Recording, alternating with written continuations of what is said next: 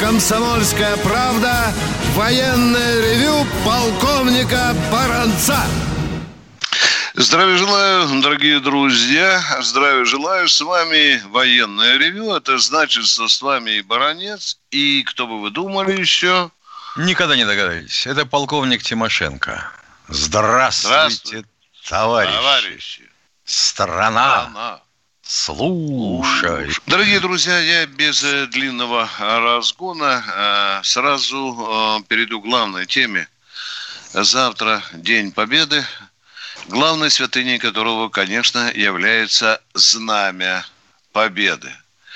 Как его доставляли из майского Берлина в майскую Москву в 1945 году, вам сейчас коротенько и расскажет Михаил Тимошенко. Поехали, Миш? Поехали. Один из моих командиров, светлой памяти Александр Иванович Суетин, генерал-лейтенант, закончивший перед войной артиллерийскую спецшколу в Москве, были такие. А тут началась война, ускоренный курс артиллерийского училища, и вот он в 45 году майор, весь в орденах, начальник штаба полка «Катюш». Ну, к тому времени, когда мы с ним встретились впервые, он мне и сказал как-то раз, «Миша, запомни, больше всего врут не перед рыбалкой и охотой, а во время войны и после нее». Вот к этому имеет прямое отношение история о том, как доставлялось знамя в Москву. В 90-е годы, когда на всех дырках прорвало гласность, и оттуда потекло черт знает что. Ай, сколько же людей оказалось э, желающими доложить о том, что ведь именно они доставляли в Москву знамя победы. И вот даже 2 мая, когда подписывали акт капитуляции, заслуженные люди, вполне, безусловно, транспортный полк авиационный. Летчики, выполнявшие черт знает какую кучу полетов в осажденный Сталинград. 1500 полетов за линию фронта к партизанам, 500 посадок за линией фронта. Говорили, как же, вот нам доставили пакет, сказали, что здесь вот акт капитуляции, а в этом свертке знамя победы. Потом к Николаю Ивановичу Берзарину, коменданту Берлина, приехал представитель Музея вооруженных сил и сказал, что ему поручено доставить в Москву знамя Победы. Ну, правда, это казалось совсем не то знамя, поскольку через два дня после того, как его Егоров и Кантария водрузили на куполе Рейхстага, знамя было снято, заменено другим, а это свято хранилось в штабе Третьей армии. И вот 20 июня Егоров, Кантарий, не устроив, как сопровождающие, с этим знаменем прибывают в Москву на Тушинский аэродром, где их встречает почетный караул. Они даже растерялись. Которым командовал, ох, красавец, капитан Вареников, командир разведбата. Елки-палки, эта фотография у меня – перед глазами стоит все время. В Такой каске красоты. с усами. В каске да, с усами, грудь в орденах. Да, да. Знамя было доставлено в Москву. Потом были парадные тренировки. Там же на Тушинском аэродроме. Не устроив, к сожалению, ну, что скажешь, война за спиной у людей. Не устроив, четырежды ранен, перебиты ноги. Каково ему идти строевым шагом? В общем, как э, говорят у нас э, в соцсетях и по телевидению, не внушаете. И решили знаменный расчет заменить. Ну и заодно знамя тоже доставить в музей вооруженных сил, а на э, параде несли дублер. Тем более, что оказалось, что от знамени оторвана полоска шириной в 3 сантиметра на всю длину – вот кто его оторвал, до сих пор тайна. Некоторые считают, что это были женщины. И они порезали его на кусочки, как талисманы. Некоторые говорят, что это был солдат-артиллерист, который тоже делился со своими сослуживцами. Но сейчас знамя отремонтировано, там подклеена такая сеточка. Оно хранится в застекленной витрине со спецклиматом, а на параде, естественно, носят дубликат. Полковник Тимошенко доклад закончил. Ну, вот так это все действительно так. Я имел честь видеть в знаменном фонде Центрального музея вооруженных сил. Действительно, там поддерживается специальный режим. Никто к знамени не прикасается. Даже, даже витрина, э, под стеклом которой лежит знамя, специалисты прикасаются только в специальных перчатках. Дорогие друзья, э, наверное, э, как и каждая святыня в России, Знамя Победы, конечно, окутано э, различными, скажем так, сказками, байками, но тем не менее правда остается правдой. Победа есть, и знамя тоже. Ну что, Миш, давай с народом побеседуем. До святого да? дня да, остается да. 8 часов, люди добрые. Ничто больше и крепче не связывает нас вместе, чем День Победы. Победы. Ни коммунистической идеологии с Карлом Марксом и Фридрихом Энгельсом, которые оказались не четырьмя разными людьми, а мужем и женой. Некоторые считают наоборот. Не вера православная, а вот именно это – не будь Дня Победы, не было бы и нас. А сколько баек э, о знамени Победы, э, водруженное над Рейстагом, существует до сих пор? Мне в свое время пришлось беседовать с историком Жуков, его фамилия, который 40 лет э, посвятил розыском настоящего знамени Победы. Я написал, помню, статью 40 э, красных знамен над Берлином. Да, да, да дорогие да. друзья, да. И каждый, кто водружал это знамя, считал, что это знамя Победы. Это я, елки Да, да, да. Ну что, э, люди, мы да, ждем кто нам звонит? Звонков. Поехали. Алло, кто? Михаил? Здравствуйте, Михаил. Слушаем вас. Да, добрый день, товарищи офицеры. Ну, я прежде добрый. всего хотел бы поблагодарить наших ветеранов за то, что они подарили нам жизнь. Ну и немножко рассказать про своих дедов. Позвольте, по дед по матери. Да, по конечно, давайте. Вот меня назвали в, дед, в честь деда по отцу. Мой дед по отцу это Амосов Михаил Дмитриевич. Он э, проживал в Обсковской области, Порховский район. В 41 году он ушел воевать в партизанский отряд. И в одном из боев по станции Плюс он погиб. Ну, об этом мне рассказывал батя. У меня отец 37 -го года был.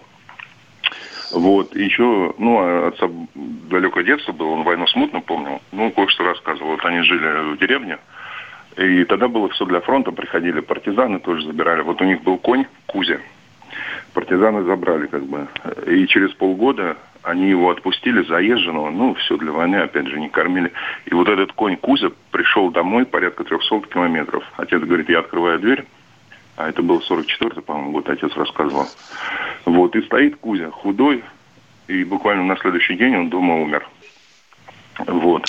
А дед по матери у меня работал в Ленинграде до войны сварщиком в автобусном парке. Во время войны всю блокаду отработал на Кировском заводе газоэлектросварщиком. Угу. Вот, спасибо. Угу. Спасибо вам. Очень интересно. Спасибо, спасибо, э, дорогие друзья. Позвольте, раз уж вы задели отцовскую тему, э, э, я поделюсь вам сокровенным. Мой отец вернулся с фронта в феврале 46 года, и нетрудно посчитать, что через 9 месяцев на свет появился и я которого отец я назвал Виктором, вы знаете, что это победа. Но что любопытно, полковник Тимошенко Михаил Владимирович, похоже, что был зачат на месяц раньше, потому что он родился в октябре 46 -го года. Я правильно говорю, Миша? Да. Да, да. Мой день рождения да, Китай да, отмечает как государственный праздник. Первый да. Ну что, дорогие друзья, едем дальше потихонечку. Кто у нас в эфире? Ну, Миша, как... Николай как... Щелкова. Э, здравия желаю, товарищ полковники. Разрешите от имени слушателей поздравить э, вас и ваших близких Днем Победы советского народа в Великой Спасибо. Отечественной войне. Взаимно. И два вопроса, назревших и наболевших. Не знаю, успеют до перерыва или нет. У нас на подъезде вывесили объявление, что завтра у нас э, в 15.45 пройдет всероссийская акция «Поем всем двором». Э, подъедет машина с музыкальным сопровождением, и люди с балконов, Хорошо. из окон будут петь военные песни.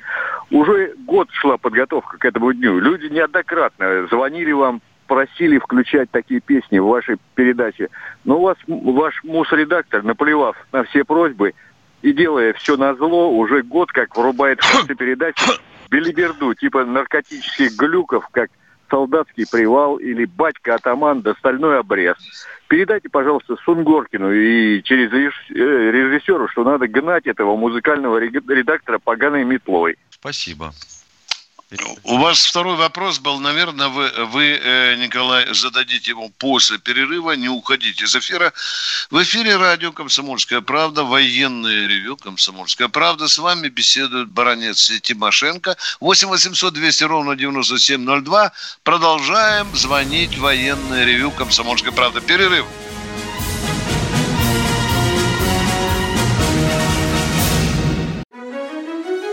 Георгий Бофт политолог, журналист, магистр Колумбийского университета, обладатель премии «Золотое перо России» и ведущий радио «Комсомольская правда». Авторскую программу Георгия Георгиевича «Бофт знает». Слушайте каждый четверг в 17.00 по московскому времени. А что такое деньги по сравнению с большой геополитикой? Мы денег тут не считаем.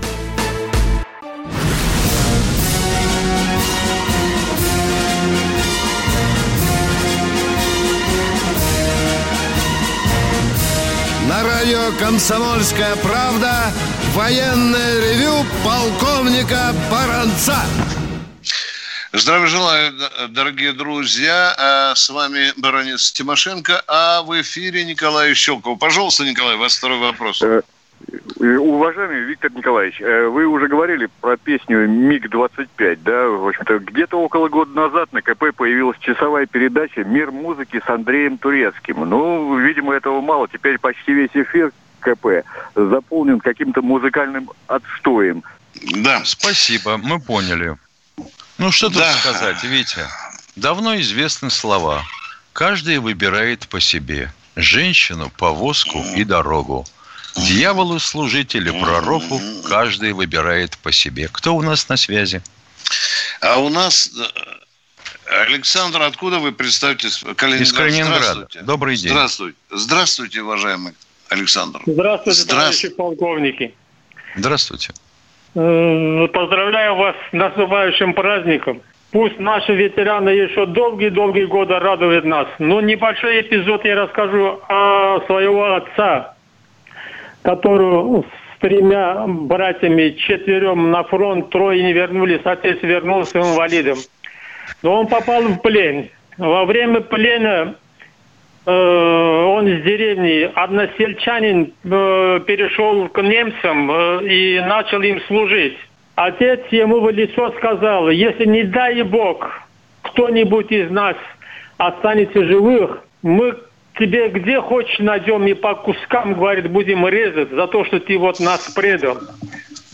Тот промолчал и ушел, и на следующий день, когда пайки давали э, пленным, он этот паек взял и подносил к отцу, где он лежит, и там спрятал. Когда все пришли, хотели паек получить, пайка не было. Они э, начали разыскать и нашли у отца. А этот подложил тот сволочь, по-другому я не могу его назвать. И тогда его э, подготовили к расстрелу. Но жизнь сложилась так, что он э, смог э, пройти этот э, ад, и он убежал и дальше прошел войну и вернулся с войны инвалидом. Вот хотел, чтобы, если этот э, эпизод вас заинтересует, э, как бы снять фильм, что ли, сценарий я могу... Хорошо, вы, вы э, самое главное нам не сказали. Этот подлец вернулся в деревню? Нет, нет, он ушел с ним 7 месяцев, ушел, он не вернулся. Но отец ему так напугал, что ему вот подспрятали под этот, вы поняли, что он натворил. Да, да, да, да, да, чтобы да. его расстреляли, чтобы этого не было. Что ж, я Спасибо. Думаю... Я думаю, что Божья кара настигла эту падаль. Да. Продолжаем принимать звонки, дорогие друзья. Э, Краснодар. Влад из Краснодара. О, понятно. Здравствуйте, Влад. Здравствуйте, уважаемые ведущие. У меня будет к вам два вопроса, ну, точнее, к полковнику Баранцу. Но вначале я хочу заявить вам протест. Ну, недопустимо, что в Краснодаре 10 машин боевой техники пролило, а, а в Ростове больше 20. Это так, ну, как-то не очень справедливо сами понимаете. Не понял. А ну по-русски скажите, что такое 10 и что такое 20? В, Маш... Э, в Краснодаре э, будет на День э, Победы пролетать 10 машин боевой техники, ну, там 6 вертолетов и 4 самолета, а в Ростове пролетает да. больше, больше 20 машин. Но это как-то что-то не очень. Обидно, обидно, ну, Виктор Николаевич. Да, конечно, ну, в Москве вообще 75 будет пролетать. Вместо 140. Ну, я предлагаю в Ростове 5, а в Краснодаре 25 сделать. Почему бы так не сделать бы? Э, дорогой, ну, вопрос очень спорный. Тут есть какие-то у военного так, ладно, командования хорошо, сопровождения. Тем более, что, конечно, обе э, являются столицами, скажем так, одна область, другого края. Но вы знаете, вы задали мне вопрос, который меня сейчас будет мучить. Я, я попытаюсь позвонить э, нашим хорошо, два вопроса. Можно командирам. А вопрос? Да, да, давайте. Да, да, да, да. Да, Виктор Николаевич, не подскажете, а, а, ну, на ваш взгляд, а Путин даст звание героев а, России тех военных медиков, которые в Италии находятся и э, в этом, э, где там, э, в Белграде. Ну, в Сербии, в Сербии, в Сербии, да. Сербия, ну да, да, да. да. да. да как вы считаете? Я э, думаю, я думаю, что в зависимости от объема работы и от э, степени риска, риска безусловно, я думаю, что ждут этих ребят золотые звезды и, безусловно, ордена. Может быть, не в столь щедром количестве, как кому-то покажут, потому что врачи, Все, которыми мне... Да, пожалуйста. Второй. Да, да, да, пожалуйста. Да, мы все по телеканалах видим, что, грубо говоря, перед ветеранами а, выступают, ну, там, а, а, оркестры, ну, как бы, да, они на изоляции, э, ветераны находят, да, и выступают оркестры. Вы мне скажите, это всем ветеранам положено или каким-то заслуженным ветеранам? Вот хотелось этот вопрос уточнить. Да нет, дорогой мой человек, вы, э, конечно, нет. Выбираю, Похоже, чтобы человек... что выборка, похоже, что выборка случайная. Да. Случайно, да? Ведь, ведь вы понимаете, что человек же должен, во-первых, его не выносить на балкон. Э, он должен и, и стоять или хотя бы сидеть, чтобы он был адекватный. Нет, обидно другим что... ветеранам. Обидно да, безусловно. Ветеранам. Ну, ну, конечно. ну, конечно. Это как не обидно насчет Краснодара и Ростова. Вот это вот уже вот такой краснодарский патриотизм мне нравится. Ростов папа обошел вас. Все, давайте, будет... до свидания. Доброе, спасибо вам большое. Едем дальше. Кто у нас в эфире? Миша, тезка Здравствуйте, твоя. тезка из Москвы. Тимошенко слушает вас. А, здравствуйте, товарищи полковники. Во-первых, хочу вас поздравить с прошедшим профессиональным праздником и наступающим праздником День Победы. А вопрос Спасибо. у меня вот в чем. У нас тут на западе Москвы по району разбрасывают интересные листовки. Э, половина листа А4, сверху написано «Обыкновенный фашист», фотография некоторого изделия, так сказать, в кепке с фашистской курицей в виде там сверху. И написано «Рома Кулик Стропарева поздравляет ветеранов Великой Отечественной войны, чьи родственники погибли при защите города Моск... Э, Москвы в 1941 году».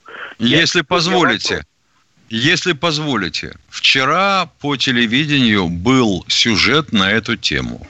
Выяснилось, что эта э, листовка – скомпоновано конкурентами человека, который там сфотографирован в немецкой кепке военной. И этот снимок сделан, когда он встречался с реконструкторами. А это сделали его деловые конкуренты. Точка, конец абзаца.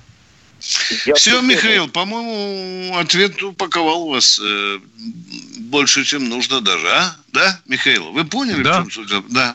Все, спасибо, спасибо, ждем новых вопросов. Воронеж. Здравствуйте, Воронеж. Здравия желаю, товарищ полковники. Здравствуйте, Я, конечно, с праздником поздравляю. Ну и у меня тут такая ремарка. Вот уже тут полгода или год все вопрос обсуждали, обсуждали. Как же все-таки Сталина портрет повесить на площади, на Красной, чтобы во время парада. А у нас в Воронеже просто взяли и повесили на билборд портрет Сталина – и ну и молодцы. 75-летие Великой Победы. Вот еще. Меньше надо слов и больше надо дела. И повесили не в день в каком-нибудь переулке, а на большой дороге, которая выходит на большой мост. Вот и все. Угу. Просто надо побольше иметь смелости и вешать это все. И не зря был Миус фронт. Угу.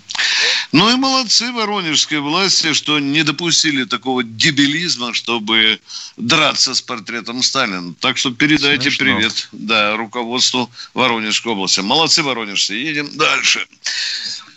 Москва у нас, Всеволод. Здравствуйте, Всеволод. Добрый день. Здесь возмущается товарищ из, ну его товарищем нельзя называть ни в коем разе. Почему меньше самолетов пролетает в Краснодаре, чем в Ростове? В Ростове находится, как я не ошибаюсь, штаб военного округа Южного. Да. Вот из-за этого. Нет, ну это чересчур сложное построение для нашего радиослушателя из Краснодара. Он же собирается писать э, протест на сержанта, который будет мучить его а, волюнтаристскими распоряжениями. Без письменного приказа. Да. Да, скорее всего, уважаемый радиослушатель, этим Это именно так. Да, это столица Южного военного округа. А мы ждем следующий звоночек. Кто у нас? Юрий из Москвы. Здравствуйте, Юрий. Здравствуйте, Юрий. Юрий, Первое, я хочу поздравить ведущих передачи «Комсомольскую правду» и всех вменяемых людьми, людей на этой планете с великим праздником. Это первый вопрос. Спасибо, Второй, взаимно. Второй вопрос. А, категорически поддерживаю мнение слушателя о, о музыкальном руководителе вашего канала. И третий технический вопрос, который мучает меня последние 10 лет – что-нибудь делается для увеличения мощности патронов калибра 5,45? Каких патронов? 5,45. Правильно я понял? Ну, а, а как ты его можешь увеличить мощность? Только составом порохов? Но для них, вообще говоря, это достаточно сложная задача, потому что ведь нужно обеспечить не только больший объем газов, образующихся при э, поджиге содержимого патрона, но и устойчивость к хранению. Я понимаю, но я не технический специалист, может, какие-нибудь сердечники. Ведь было же очень много разговоров, что пули отскакивали, особенно в Афгане, от веток. Ну, это как-то вот... Так для... это разные вещи. Сначала же... вы говорите о мощности патронов, а потом... А потом о пуле со смещенным центром. Центром да. тяжести, да, да. Да, да, да, Мы говорили, это правда, и не только мы говорили, ну, это те, кто стрелял. Пуля да. сейчас сделана другая, и, в общем, там такого эффекта нет.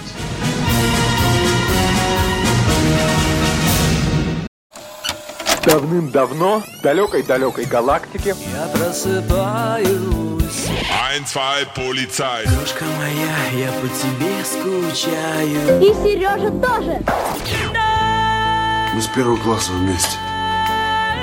Тетя Ася приехала! Небе тучи, а тучи. А также шумелки, пыхтелки запелки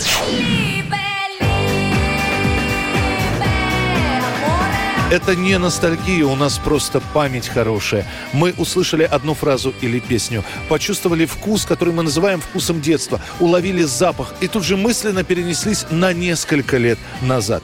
По выходным я, Михаил Антонов, на радио «Комсомольская правда» вспоминаю вместе с вами, как это было в программе «Дежавю» в 11 часов вечера по Москве каждую субботу и каждое воскресенье. Hasta la vista, baby.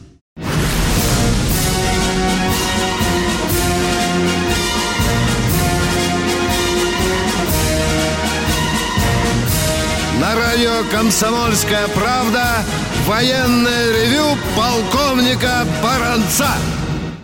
На ваши вопросы отвечает и полковник Михаил Тимошенко, а у нас Виктор из Вятки. Слушаем вас, Виктор. Отсюда! Виктор, пожалуйста, Виктор, да, что там у вас происходит? Объясните, пожалуйста. Жена не да. пускает или что, не наливает? Что там у вас происходит? А то мы да тут это, я в магазине, просто три дня до вас дозвониться не могу. Я вот хотел э, два вопроса, точнее, одно пояснение. Представляете, на, марш, на родине маршала Конева в нашей Вятке, Кирове, то есть, э, значит, подонки какие-то отпилили памятник э, на в этом мемориальном комплексе, руку отпилили, представляете, бронзовую. Ой, ё-моё, какая красота. А? Когда, когда это случилось, скажите, пожалуйста. Это на, на прошлой неделе. Представляете, чехи Ублюдки. памятник разрушили. Теперь у нас тут тоже... Э, Виктор, Виктор, извините, спокойненько. Вы можете сфотографировать этот э, факт печальнейший, позорнейший, и переслать его в комсомольскую правду, а? Наверное, так в, в интернете посмотрите, это есть. Там сейчас пост стоит. Спасибо, спасибо, спасибо. Сейчас же брошусь. Продолжайте, пожалуйста. Здорово. Э, еще вопрос. Был вчера фильм вечером э, про то, что как немецкие фашистские самолеты разбомбили, э, значит, транспорт с, с ранеными, с Красным Крестом. Можете да. рассказать что-то? Наказывали ли их, э, как сказать, не брали ли их в плен или что? Были какие-то подразделения, которые были вообще приказано было не брать в плен, как этот полк немецкий, который повесил Зою Космодемьянскую? Расскажите, пожалуйста. Ну, давай, Миша, имеется в виду ну, во-первых, Армения, Ну, во-первых, конечно, летчиков да. Люфтваффе, которые бомбили Армению, наши санитарные да. корабли, госпиталя и санитарные эшелоны, никто не наказывал. Никто. Это было для них э, самым любимым делом. Насчет того, кого не брать в плен, не брали в плен по возможности власовцев, не брали в плен по возможности тех, кто а, составлял национальные легионы, ну и румын одно время не брали. И венгров, по-моему, под Воронежем. Да, да, да, да, да, да. Но это были решения командующих фронтами. Да, было такое, особенно за э, зверство э, Они не люди. румын. Да. А мы продолжаем отвечать на ваши вопросы. Кто следующий, пожалуйста, друзья? Так, вопрос, оператор. Алло. А, а Симферополь у нас. Здравствуйте. Алло. Да, да, да, да. Здравствуйте. Добрый, Добрый день. день, уважаемые товарищи полковники. Ну, прежде всего, с праздником праздников вас, с Великим Днем Победы, без которого бы не было никакого праздника другого в нашей стране. Это первое. Второе. Среди ваших слушателей, э, да, я назовусь Юрий Левитан, сын э, фронтовика, инвалида войны, такой фамилии, естественно, он мне дал это имя, и я вот получился полным тезком нашего великого диктора. Да, да, да, да. Э, вот. У меня такой вопрос. Э, будьте добры, среди ваших слушателей очень много э, озабоченных тем, что фюреру не удалось полностью решить еврейский вопрос – благодаря усилиям нашего великого советского народа и доблестной советской Красной Армии. Вот. Например, Сергей из Новосибирска, у вас постоянный случай, и многие-многие другие. Э, так волнуются по этому поводу, что кушать не могут, понимаете? Вот в связи с этим у меня к вам огромная просьба, э, как э, еврея по национальности, Юрия Левитана. Если возможно, озвучьте, пожалуйста, список э, героев Советского Союза времен войны по национальному составу из национальностей советских народов. Э, Понятно, ну, спасибо, спасибо, десятку. спасибо. Будем в эфире, обязательно возьмем. А для начала могу сказать, да. что да. на флотах Советского Союза во время Великой Отечественной войны на Северном и Черноморском а больше, каждый одиннадцатый, двенадцатый был э, по националь... командиром, был по национальности евреем. А это, вообще говоря, профессия такая развеселая, командир подводной лодки. Э, и, уважаемый Юрий Левитан... И дрались они остервенело. Э, среди наших радиослушателей есть и те, которые страшно озабочены тем, что великий и кровавый тиран Сталин – довел фюрера до самоубийства. Продолжаем, продолжаем принимать ваши звонки. Кто у нас в эфире? Здравствуйте, Евгений из Перми. Здравствуйте, Здравствуйте, Евгений. товарищи полковники. Э, такой эпизод э, для начала. Я в свое время служил в группе советского в Германии, вот, в Потсдаме. Сидел в гостете в немецком ресторане. Э, рядом со мной сидел старичок, я разговорились. Он говорит, что вы русские здесь делаете? Я говорю, а что делали немцы в 41 году? Он считает ЦУБФЛ, приказ. Вот. С, ним, с ним так вот мы душе, душевненько с ним поговорили. Вот. Цумбефель, да. Вот. Да. Ну, ну, я с ним долго разговаривать не стал. Ну, в общем, э, не, не убедили друг друга. По улице идешь, по, э, по улице, по немецкой, э, старики нас как бы уважали им, потому что по зубам дали. А молодежь плевались нам вслед. Русские швайн, русские свиньи. Молодежь да. она ориентировалась на Запад. В основном, ну, наша молодежь сейчас во многом случае не лучше. А насчет немцев могу сказать, незадолго до вывода наших войск э, из Германии немцы нам говорили, люди, кому вы нас оставляете? Оставьте хотя бы оружие. У вас вопрос был, уважаемый радиослушатель? Да, вопрос. Я служил, да. я служил э, в 10-й гвардейской танковой дивизии это бывший Уральский добровольческий танковый корпус. Да, понятно. Да, да, гарнизон Крампниц, понятно. Дальше. Да, Крампниц, Крампниц, Крампниц гарнизон. Крампниц, да. конечно. Так, вот, так судьба какая его какой-то 10 дивизии? Перевели во внутренние круга куда-то, видимо. Да, конечно. Да, да да, да, во внутренние круга. И раз уж вы вспомнили про Потсдам, где я тоже служил, когда я приехал служить в Потсдам, там другой э, был э, уже не реальный случай, а анекдот. Э, русский офицер ходит по перрону Потсдама, а к нему подходит немец, явно что фашист, и сквозь зубы ему говорит, Иван, когда ты отсюда уберешься? На что Иван говорит, Фриц, э, сколько цветов на э, вашем знамени? Он говорит два, черный и красный. На что русский Иван говорит, так вот, сука, пока твое знамя полностью не покраснеет, я отсюда не уйду. Не уйду. Да, спасибо, дорогие друзья, пришлось уйти. Кто следующий? Подмосковье, Здравствуйте, конечно. Виктор это тебе, Витя. Это где-то рядом из Бурьянов, да. Здравствуйте, Виктор. Да, да, да, да. Виктор, здравствуйте. Виктор, здравствуйте. Виктор. Подмосковье, э, который? О, да. Совгавань слышно лучше, чем Подмосковье. Здравствуйте, Совгавань. Здравия желаем, товарищи полковники. С праздником вас здоровья. Я потомок, дед, два креста за э, империалистическую войну, отец, два ордена Отечественной войны и э, дядька, летчик-истребитель, семь орденов. У меня вопрос. Один из маршалов Победы, э, Голованов, почему-то один из э, тех, которых не награжден э, героем Советского Союза. Почему? Это первый вопрос. И второй. После окончания Академии Генерального штаба ему вдруг предлагают должность э, сухопутную, и он вынужден уйти. За что он попал в немилость, этот человек, который создал, создал дальнюю авиацию и фактически стратегическую? Позволю себе встречный вопрос. Да. А что э, принесла Советскому Союзу дальняя авиация? Разнесла в пух и прах Берлин, Гамбург, Роттердам, вообще говоря, весь промышленный район Германии, разнесла фронт или еще что? Что у нас было в составе этой дальней авиации? 83 машины Петляков 8 ну, Б, хотя они старые, потом новые бомбардировщики, насколько известно. Но суть не в этом, ведь получил же он звание от подполковника маршалом, главным маршалом, это приравнивается да. маршалу Советского Союза. И э, все маршалы, победители, герои, он не герой. А потом вообще не милость он попал. Вы же это прекрасно знаете. Почему? А Кузнецов? А Кузнецов Николай Григорьевич? Николай Герасимович, ну? Николай тоже. ну, ну да. герой, тем не менее, тоже э, главнокомандующий военным. Ну так вот, ну так вот, к сожалению, получилось как?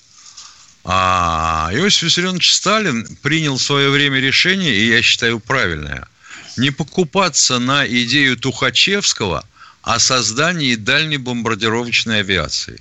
Если будет война, фронт надо ломать тот, что перед тобой. И Уважаемый... наша авиация создала в основном ближнебомбардировочную авиацию и штурмовиков. Э, уважаемые радиослушатели, есть еще один любопытный факт из биографии э, э, Голованова. Запоминайте, пожалуйста, за три с лишним года этот человек вырос от подполковника до, до маршала. И Сталину, в общем-то, это показалось достаточно ну, слишком скороспелым таким движением. Видимо, здесь и были завистники, были и кадровики, наверное, знали. Без этого куда? Да. Ну, да. Вы, ну, из ГПУ, э, с НКВД, подполковника получал еще там, к сожалению, но, а может и к счастью. По его биографии так получается. Я да, помню, спасибо, да, да. За три с половиной года это круто, конечно. Спасибо, спасибо. Уважаемый режиссер, у нас сколько времени? 10 секунд. 8 800 200 ровно 9702. С вами Баранец Тимошенко. Это военное ревю радио «Комсомольской правдой». Мы Ждем уйдем на совсем... звонков. Коротенький перерыв, дорогие друзья.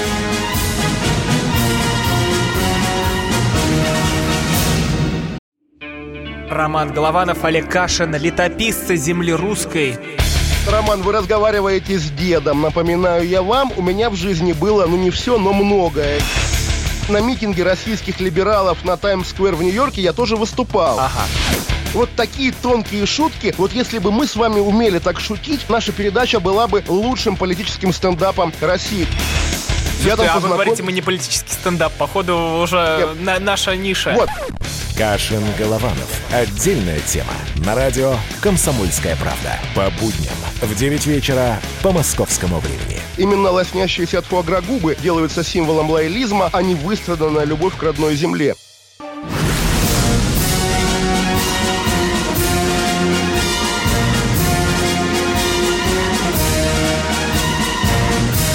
На радио «Комсомольская правда» военное ревю полковника Баранца. Баронец Тимошенко готовы ответить на вопрос Ольги из Москвы. Пожалуйста, Оля. Э, здравствуйте, уважаемые полковники. Вас с великим праздником. Вас, ваши семьи, всех радиослушателей. И вечная память погибшим. Вопрос первый. Известна ли истинная причина гибели Николая Зори, который был зам генерального обвинителя на Нюрнбергском процессе? Ну, некоторые версии существуют, что его пытались э, из Генпрокуратуры, из Москвы прогнуть на какое-то заявление. Он этого делать не захотел. Ну, да. Точка. Да, второй вопрос, пожалуйста. Вопрос два. Э, ну, это в свете нашего дня. У Герберта Уэллса есть такое высказывание. Сначала мы были бедные, а потом нас обокрали. Ну, не может ли закончиться пандемия этим высказыванием? Ну, не только для России, вообще для всего мира. А кто нас обокрадет? У кого-то деньги должны получиться в кармане. Знаете, это образное такое выражение, но скрывает очень много под собой.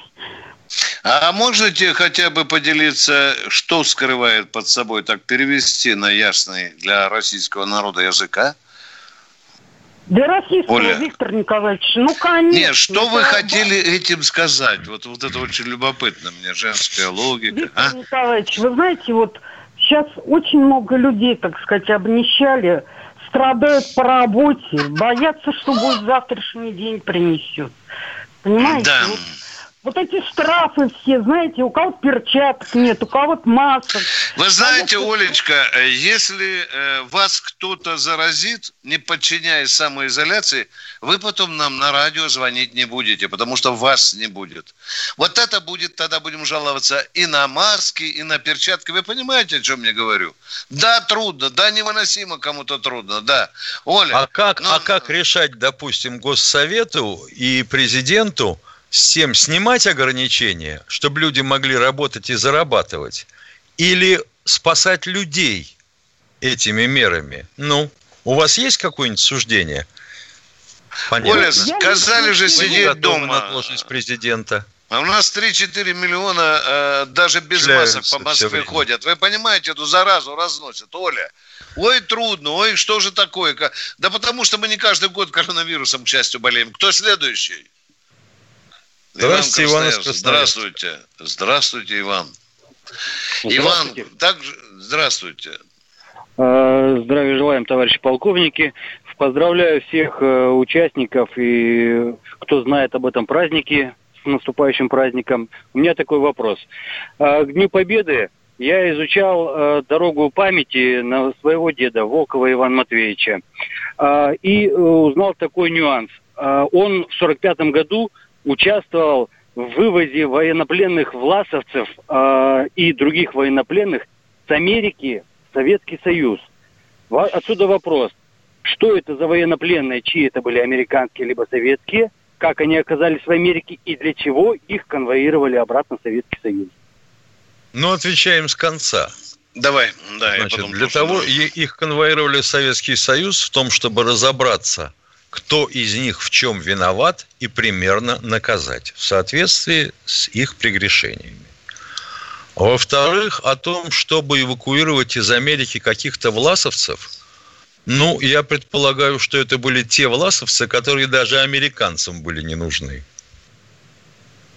Это, видимо, те власовцы, возможно, я не исключаю. Миша, помнишь, э, такой был Буниченко, который шевелился там в Праге, а потом побежал в объятия Соединенных Штатов Америки, да? да? Короче, да, те, которые освобождали да, Прагу. Да, да. Ну, да, главарей, скорее всего, мы запросили, американцы нам их отдали. Ну, да. скорее всего, что так. Мелочь, мелочь пузатую не брали. Кто у нас в эфире? Здра... Электросталь, приятный город. Здравствуйте. Здравствуйте, товарищи полковники. У меня первый раз дозвонился до, до вас. У меня вопрос из более глубокой русской истории. Скажите, у меня есть знакомые, которые также много читают, утверждают, что в Куликовской битве на самом деле участвовало не по, не по 150 тысяч человек с каждой стороны, а максимум, максимум 7-8 тысяч. Обосновывая это тем, что чисто в то время экономически нельзя было прокормить такие армии большие и собрать. И собрать. Рождаемость была большая, но и смертность была большая. В реальности, в реальности соответствует цифра тому, что 300 тысяч э, сошлось в этой битве исторической. Ох, исторической. думаю, что нет. Вопрос даже не в том, э, рождаемость была такая или сякая. Вы попробуйте прокормить 300 тысяч лошадей. И людей, тем не менее, да. Ну, люди могут потерпеть, а лошадка да, да, да. Нет, тут вопрос, скорее всего, такой конспирологический, дорогой мой человек. Э, я не думаю. Если вы посмотрите на размеры армии того времени, то вы вряд ли найдете армию в 150 тысяч. Да нет, 10 тысяч это был максимум. Да, 10-15, 10-15 да. даже, да. Вот Об этом там... писал еще историк наш Гумилев, сын да. расстрелянного Гумилева. Читайте книжки. Ага. А и в «Комсомольской правде» говорили, что 150 тысяч человек было с нашей стороны, воинов. Вот «Комсомольская правда» виновата, понимаешь? Э, видимо, участник Куликовской битвы выступал у нас на радио. Возможно, что, что он... Дорогие друзья, у нас же тоже есть такие конспирологи выступают, которые свои теории выдвигают. Это субъективное мнение. Тем более уж слишком далеко отошло событие, о котором мы говорим. Может, успеем еще одного человека принять, уважаемые? Андрей Москва. Андрей Москва, поехали. Здрасте. Ан... Значит, Здрасте. Несколько, Несколько недель назад Михаил Хазин сказал, что в свое время за границей нам запретил иметь гиперзвуковое лазерное оружие, но поскольку они сами нарушили договор, ну, например, не расширяться на восток э, НАТО, мы, значит, сочли возможным все это сделать. Вопрос. Хазин, Хазин великий экономист, я преклоняюсь перед ним, но в данном случае он говорит неправду. Нет у нас договоров о запрещении лазерного оружия. И Ваш вопрос. И гиперзвукового, да. В чем ваш а, вопрос? Ну, значит, значит, такого не было даже в устной форме, да? Не, да, не, ну, в устной форме Хазин может вам все что угодно. Он, американцы нам обещали ни на дюйм не продвигаться на восток, в НАТО имеется в виду. Тоже в устной форме. А когда мы предъявили им претензии, что же вы не держите? Они нам представили большую розовую американскую дулю к нашему носу. Сказали, документ, документ давайте. Ну что, Михаил, будем Итак, расставаться с любимым народом. Да, Поздравляем всех. Эх, да. Кто слышит нашу передачу и их родственников от имени военного ревю со святым Днем Победы 9 мая. Слушайте наш репортаж завтра о воздушном параде. Полковники Баранец Тимошенко еще раз поздравляют. И до, за, до завтра, до встречи в эфире 9 э, мая. Пока.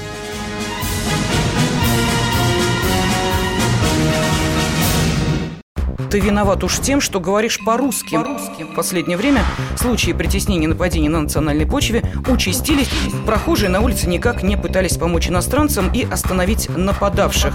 Создается образ врага для того, чтобы... Не допустить распространения правды о тех событиях. Что же касается вот бытовой ненависти, то... Я думаю, что, к сожалению, мы еще много что увидим. Но нам есть чем ответить. «Национальный вопрос» на радио «Комсомольская правда». По воскресеньям в час дня по московскому времени.